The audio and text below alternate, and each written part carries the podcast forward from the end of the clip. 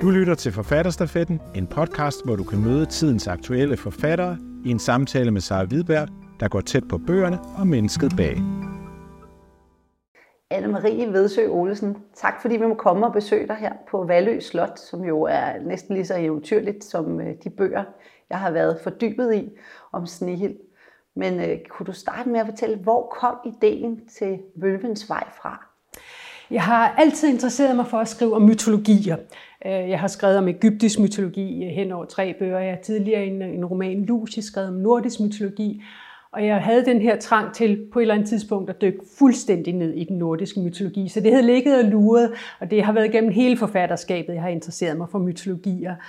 Øh, og øh, så fik jeg altså den her idé med, at øh, det var tilbage i 2020, hvor jeg, hvor jeg også øh, så på omgivelserne hernede.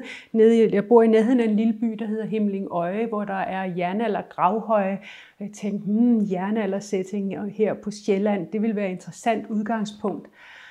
Og øh, så, det, var, det var sådan, den opstod, og så det med, at jeg skulle finde en kvindeskikkelse som hovedperson, så det ikke blev en nordisk mytologifortælling som de sædvanlige maskuline klichéfortællinger med Thor med sin hammer.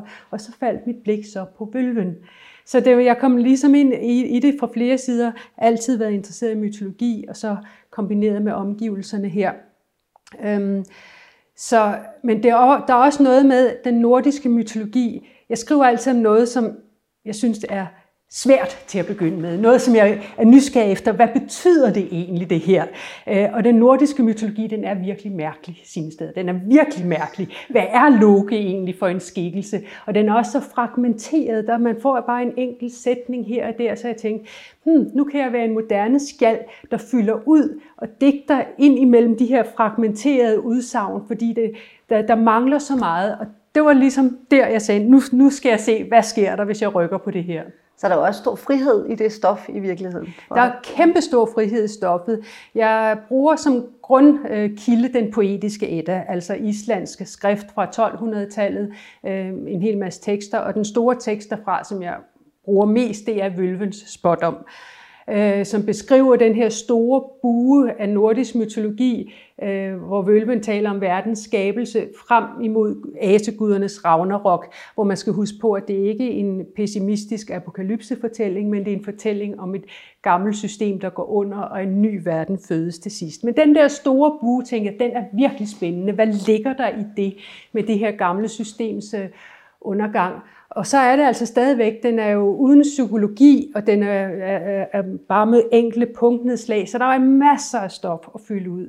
Og eksemplet fra den bind 1, jeg har skrevet, øh, er, at øh, vers 2 i Vølvens spådom, der, der taler hun om, i Vølvens spådom, øh, jeg husker jætter, øh, og de fostrede mig i fjerne tider. Og det ene vers, er jo blevet en hel roman i Snehil, fordi så sagde jeg, godt, så starter jeg med min vølve Snehil, hendes år, hvor hun blev fostret af jætter. Og det, det, det er et vers. Nu er det ikke sådan, at jeg har tænkt mig at skrive nogen af 60 spind, som der er antal vers i Vølvens spot om, men altså så meget gods kan der ligge i det, når man begynder at folde det ud. Ja, og du folder jo hele jætteverdenen ud, som, øh, som man ser det levende for sig. En anden ting, der også er i, i både den ene bog og den anden, det er øh, Snehels meget intense forhold til naturen. Var det, hvorfor var det vigtigt også at få den del med?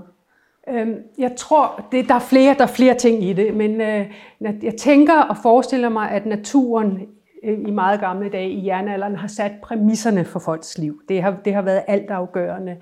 Øh, så er jeg grundlæggende inspireret af, at når fantastiske forfatter som for eksempel Tolkien Øh, skaber magi, så er det meget via naturen. Det er det gyldne Lot skov, øh, det er, en, det er et bjerg med sne, så man kan lægge så meget magi ind via naturen, uden at blive konkret magisk, men i sine beskrivelser af natur. Det var et sted, jeg havde virkelig stor lyst til at med, med stærke ord og stærke metaforer få, få, få sproget til at vokse i og omkring naturen, og på den måde skabe magi i naturen. Øhm, det, men den bliver også interessant sådan på, på andre lederkanter, fordi der, man har i øh, nordisk mytologi det, der hedder vanerne, vaneguderne, og så er der aserne, altså aseguderne. Og, og vaneguderne var naturguder. Og de blev opslugt og overvundet af aseguderne. Det vil sige, at civilisationen overvandt øh, naturen og, øh, og tog dem som gisler, og de boede så hos aserne. Og det har dengang sandsynligvis, hvis man spørger en religionshistoriker, været en, en, en fornuftig fortælling om, at naturen er farlig, så den skal overvindes. I min roman lægger jeg en anden vinkel og taler om balancen, øh, hvor Snehild øh, føler sammenhængen med den store natur og balancen. Og man kan sige, at jeg skriver jo ud fra den tid, jeg er i. I dag er naturen ikke en øh, trussel for civilisationen. I dag er det omvendt. Civilisationen er en trussel for naturen. Og derfor skriver jeg for det her perspektiv øh, at være fortaler for en balance, og det kommer ud via Snehils forhold til naturen, hvor hun føler den her helhed. Øh, og så har en modstander i ypperste præsten en Ravnfred, der bare vil have bygget et tempel, et mennesketempel i offerlunden og fældet nogle træer, og, og sådan, så man får den her konflikt natur-civilisation ind øh, ja. i, i romanen på den måde. Det fungerer rigtig godt, synes jeg. Og det lægger man mærke til, at der er den der og også at naturen er levende, altså den får lov til at blomstre. Øhm, du starter jo hele sagaen med en øh, meget naturtro skildring af, hvad jeg kunne forestille mig, en jernalderby så ud omkring år 400. Øhm, men så langsomt så kommer de her magiske ting snigende ja. ind. Hvad er det for et univers, du inviterer os ind i? Øhm, jeg vil gerne have dig i gang med den, at, at alle læsere skulle kunne relatere umiddelbart til det. Det vil sige, at jeg havde besluttet mig for, som du siger, at det skulle foregå i menneskenes verden, i noget, der ligner en genkendelig jernalderby. Der er nogle få steder, hvor jeg har brudt med de arkeologiske fund, men ellers har jeg, og det har jeg gjort bevidst af forskellige grunde, men ellers holder jeg mig til, hvad der ligner en jernalderlandsby. Øhm, og, og for ligesom at lokke alle til, til at kunne identificere sig med det. Øh, det er sådan, i den nordiske mytologi, der er der defineret øh, ifølge nogle fortællinger, ni verdener. Øh, og menneskenes verden, Midgård, er kun en af dem. Men det er den, vi ligesom starter i, og det er cirka de første 100 sider af bogen, og der er sådan set ikke noget som helst magisk eller overnaturligt andet, end at de taler om og tænker på guderne og jætterne og alferne, og så efter cirka en 100 sider dukker den første lille alfa op, og så støder man på jætterne. Øhm, så, så det, jeg lukker meget langsomt op for det. Øhm, og her i bind 1, Snehild, der møder man så, der kommer man så ud over menneskenes verden, Midgård, til jætternes Jotunheim og til alfernes Alfheim. Så det er altså tre af de ni verdener. Og ambitionen er igennem hele sagaen, som nok bliver på en 4-5 bind i alt, at man skal have besøgt alle ni verdener, øh, inden, jeg, inden jeg er færdig. Ja, og du, altså, du går jo ind og beskriver det meget levende, dem der ikke har læst det. Altså man, man er jo i de her verdener, man ser dem for sig. Øh, jeg tænkte på, om vi skulle høre lidt af, af misseltingen. Åh oh, ja, altså den misseltingen, den bringer os til, øh, ud over, at man igen er i menneskenes midgård, så øh, må Snehild i misseltenen rejse til dødsrigerne, som består af et forrige, det iskolde Niflheim, øh, hvor, hvor hvor folk får suget blodet ud, øh, når de døde, inden de sendes til det trøstesløse Helheim, hvor regnen siler ned. Og det bliver hun nødt til, fordi hun skal fagne døden for at få runeindsigten. Hun skal lære runemagien. Og ifølge de nordiske dødsmyter øh, omkring det, der fik Odin visdommen omkring runeindsigten ved at ofre sig selv på livstræet. Han hængte sig op og hang der ni dage og ni nætter med et spyd i siden. Det er sådan helt kristusagtigt, og nærmest døde og genopstod. Og i, i, i den proces fik han runeindsigten. Så Snehild, hun skal på en måde dø på en eller anden måde. Og det foregår her i, øh, faktisk nede i Faxe. Øh, jeg bruger lokalområderne øh, inde i en grotte, i en grottesø, som hun hjerte, hendes hjerte bliver sat i stå, og tiden stanses, og hun synker ned gennem den her grottesø i en tidløs øh, øh, tilstand. Og øh, der øh, vil jeg læse et lille afsnit her, hvor hun er ved at være sunket ned mod bunden af, af grottesøen. Hun begynder at tage langsomme vandskridt gennem den sølvblå tunnel. Tunnelens sider er uregelmæssige. Hun ser hvide og grå stenformationer, der er som gevækster på tunnelens klippevægge. Stengevæksterne danner forunderlige former med lige streger. Hun standser op ved en af dem. Der er noget ved dens omrids, hun kender. Så ser hun det, og hun kan ikke lade være med at gøre en voldsom armbevægelse, som får vandets sølvblå glimmerlys til at virvle omkring hende. Hun står og kigger på en rune. En rune af sten i urvandet. Hun kan genkende den, men ikke læse den. Hendes væsen bliver som det virvlende blålys. Hun kaster sig ud i frustreret svømmetag ned gennem tunnelen og ser, at hele tunnelvæggen består af lutterruner. Noget står skrevet i sten, noget som hun akkurat ikke kan tyde. Du bruger mange forskellige skrivestile i romanen, og her, øh, jeg vil sige, jeg ved ikke, om du vil uddybe en lille smule, hvordan den skifter undervejs. Det har været øh, den største fornøjelse i hele mit forfatterskab at skrive de her bøger, for jeg har kunnet bruge hele paletten af, hvad jeg kan i de her bøger. Den er for det første er den bredt episk fortællende, men altså en almindelig datid, der var en gang, og der sker det og det, og øh, der skete det og det, og med forskellige fortællervinkler. Men når Snehild får sine syner, kører jeg når i nutid og i første person, og så kører jeg sådan nogle vildere flows, nogle bevidsthedsstrømme, hvor det sådan jazzer ud øh, og kan blive psykedelisk, og det er så fedt at skrive, og det fungerer så godt til de her til de her syner. Og det er også der, hvor jeg ikke rigtig som forfatter ved, hvad det er, jeg skriver, fordi det får lov til at køre derud af. Selvfølgelig bliver det strammet og finpudset efterfølgende. Så, så den del er virkelig fed og bliver særlig. Så skriver jeg små digte undervejs, og det er så sjovt at prøve, og det er jo inspireret af, at fra den poetiske Edda af Vølven Spotter, om at jeg citerer rigtig mange digte derfra, så tænker jeg, så kan jeg også selv skrive et par stykker, par stykker undervejs. Så, så det, har jeg også, det har jeg også gjort. Så er der endelig omhyggeligheden med øh, ordene, med, med, med sproget i sig selv, de enkle ord, fordi det er som udgangspunkt et jernalder Danmark. Det vil sige, at man kan ikke bruge ord, som er meget latinske og græske. Det har man ikke brugt dengang. Jeg skal virkelig, skulle virkelig tænke mig om, hele tiden, mm, findes der, vi, vi bruger det hele tiden, den, den slags ord, men findes der et andet ord? Når jeg skriver ordet jaloux, så skal, kan jeg vælge at skrive skinsyg i stedet for. I stedet for at skrive ordet problem, kan jeg skrive besvær. Øh, og det er altså, at man begynder, og når man først begynder at se på sætningerne på den måde, det er jo ikke fordi, det skal være arkaisk og museumstøvet overhovedet, det er bare meningen, at det skal have en fuldstændig naturlighed, have et, et sprog, som har et fundament i det norrøne, det, old, det oldnordiske, men på en naturlig, moderne dansk måde. Og endelig er der så det, jeg gør et par steder og ikke kan dybe mig, finde nogle af de der særlige gamle oldnordiske begreber og ord.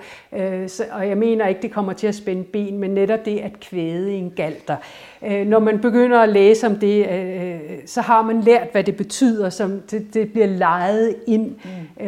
Eller når herskerinden af Helheim, Hel, hun er hun er frisk på den ene side, og hun er røden på den anden, og det har man fået beskrevet meget. Hun taler selv om sin vælige og sin skørnede side. Så jeg ikke kunne dyme for indimellem at bruge nogle af de der ord, der de mere mener, at de falder med omhu og naturligt, så man godt kan følge med, når de kommer. Det gør de, og man, og man vender sig til det. Det var godt. jeg, jeg havde læst et sted, du øh, engang drømte om at blive operadirigent. Er det, er det det, du gør her? Ja, altså jeg var, øh, jeg ville i hvert fald, jeg spillede mange forskellige instrumenter, da, da jeg var barn også, og jeg læste alle mulige bøger, jeg skrev noveller, da jeg var teenager og sådan noget, men jeg prøvede også at komponere musik, og, og øh, så på et tidspunkt jeg satte jeg mig for, at jeg ville skrive en opera, både komponere og skrive librettoen. Jeg har kun skrevet første par linjer af den, men det skulle være over Eko og Narcissus fra Uvides Metamorfoser. Og, øh, og, og det der med også at dirigere, jeg stod også foran min forældres øh, stereoanlæg og, og prøvede at dirigere tryllefløjten, mens den blev spillet og sådan noget. Der, jeg vidste ikke, hvor, i hvilken retning det skulle hen, men jeg kunne godt lide de store fortællinger. Øh, men det blev også klart, at øh, stadigvæk det at dirigere eller være sanger eller være skuespiller, det er en, øh, en udøvende kunst, øh, kunstnerfunktion og ikke skabende. Mm. Og der, hvor jeg, jeg forstod også, at der, hvor jeg skulle hen, det var at være skabende. Det, det, det, det, det, det der er mit, mit område. Så, så jeg havnede det rigtige sted. Ja. Jeg skal skrive historierne. Men du orkestrerer dem lidt, ikke? Altså med alle de her forskellige stemmer, tænker jeg. Ja. Der er lidt Øh, nu kommer der lidt af det jazzede. Nu kommer ja, ja, men det pussy er, at øh, jeg laver aldrig plots og ingen oversigter, så jeg, man kan sige, at jeg har ikke noget overblik eller system, når jeg går i gang med at skrive andet, end jeg ved, den her bog, det skal være Balders død og Odins runeindsigt som hovedtema, men hmm, hvad må der så ellers sker? Nogen skal jo nok besøge dødsrigerne så, og det er sådan det er alt, hvad jeg ved, når jeg går i gang. Så der er ikke det, det der store system, eller gule sædler eller noget. Det vil fuldstændig dræbe for mig fortælle lysten. Der kan højst ske det undervejs, at jeg siger, ej, nu har jeg skrevet episk fortællende længe nok, nu, nu må der komme noget, noget udknaldet. Og så, så, så får, kommer jeg med et af Snehils syner. Ikke? Ja. Øh, så, så, men, men jeg finder ud af det løbende, den, den her del. Du har jo udvalgt to myter, en, en i hver, hvor det, den første er, øh, er den her om byggeriet om Asgård, og den ja. nummer to, der er det så Balders død. Ja. Hvorfor lige de to? Hvordan vælger du? Øhm, muren i Asgård, jeg øh, valgte jeg, fordi jeg var klar over, at det her i, i længden skulle blive den store Ragnarok-fortælling. Det skulle hende med det her med asegudernes undergang og det gamle systems fald. Så jeg prøvede at kigge lidt på myterne og sige, hvor synes jeg startskuddet på Ragnarok ligger henne. Og øh, i, i fortællingen om muren omkring byggeriet af muren omkring gudernes asgård er et, at, øh, en fortælling om gudernes store, første store svigt og løftebrud. Mm. De lover en belønning til bygmesteren, og de narer ham fra at få den, fordi det, det, ej, det ved de alligevel ikke. Og det ender frygteligt for ham, og, og, og jeg tænker, det må altså med moderne blik, så rent etisk går det ikke, at ens ledere ens politikere, at de, de svigter deres egen lovgivning og deres egen etik, så skal systemet skiftes ud, så må vi stemme på nogle andre næste gang. Så, så, så det startskud, det rådner op indenfra. Jeg er nu så ikke den eneste, som har synes, at det var startskuddet øh, for Richard Wagner i hans fire operer om ringen, starter med i ringguldet, øh, netop om byggeriet øh, og kalder de to bygmester for Fafner og Fasolt. Og man vil lægge mærke til, i min ben 1, der har jeg kaldt øh, bygmesteren for Fasolt. Han har i nordisk mytologi ikke noget navn, og der letter jeg nemlig på hatten til Richard Wagner og siger, jeg ved godt, du også har valgt den her myte som startskud på en Ragnarok-fortælling. Så den øh, synes jeg var meget, meget vigtig til at vise det her svigt fra, fra, fra, fra ledernes side til, til at sige, nu begynder systemet at rådne. Øhm, Balders død er, øh, er utrolig vigtig, fordi den er en videreførelse af, af, af vejen hen mod, mod Ragnarok, den, og den er vildt underlig. Øh, hvad, hvad er det for en historie med, at uh, han med, med Loke, der både på den ene side og på den anden side hjælper, hjælper guderne, men så får alligevel får dræbt Balder, og han, han, han havner dernede. Øh, Øh, så der, der er to øh, centrale myter i Mistelten. Der er både Balders død, og så er der Odins selvoffring på livstræet. Jeg tog de to centrale, som handler om dødsrigerne. Øhm, og det jeg egentlig gerne ville med at skrive om dødsrigerne, det var at kigge på den nordiske dødsmytologi og se, hvad er det for nogle værdier, der ligger i den. Øh, for det er jo sådan, at alle religioner og eller mytologier, jeg kan også gerne kalde det for kristen mytologi i virkeligheden, de dødsfortællinger, man har, om man kommer i himmel eller helvede, fortæller jo lidt om, hvilke værdier man synes, mennesket, mennesket skal leve efter. I den kristendom skal vi være gode ved hinanden og, næstekærlige, og det er der alt muligt godt at sige om. I den nordiske, der, der drejer det sig om handlekraft. Der, der er det det at handle. Det, det, de krigere, der dør i kamp, kommer til Valhall, til evig fest hos Odin, og dem, der lider strådøden, som det hedder, det vil sige dør af sygdom eller alderdom, øh, uden, uden at være i, i gang med et eller andet, øh, de havner i et kraftesløst, trøstesløst sted. Og hvis man lige så går et abstraktionsniveau op og siger, at det ikke bare handler om brallerne kriger, der er bare voldelige og vil ud og dræbe, men det handler om øh, generelt, at når et menneske finder modet i en svær situation, hvor man er bange, til finder modet til alligevel at gøre noget og handle, den attitude belønnes i den nordiske dødsmytologi. Det synes jeg var virkelig, virkelig interessant at lægge det fokus. Men så lægger jeg niveauet ovenpå os, fordi så siger jeg, okay, men, at handle, men man skal også handle etisk. Så det er nemlig også en diskussion af øh, at handle etisk. Og det er der, hvor Snehil får sine første problemer for hende. Hun er handlekraftig, det, nogen er ikke handlekraftige i den. Alle, det hele drejer sig om at handle i mistelten, men Snehel er handlekraftig, men hun handler ikke altid etisk. Og det er ligesom hendes vølvens vej at lære at blive gammel og vis nok til os til sidst at få, få etikken med sig. Og få det med sig. Ja. Det får vi se, når det de næste vi kommer. Ja. Tusind tak skal du have. Velkommen. Du har lyttet til Forfatterstafetten, en podcast produceret af Forfatterweb. Find flere samtaler der, hvor du henter dine podcast.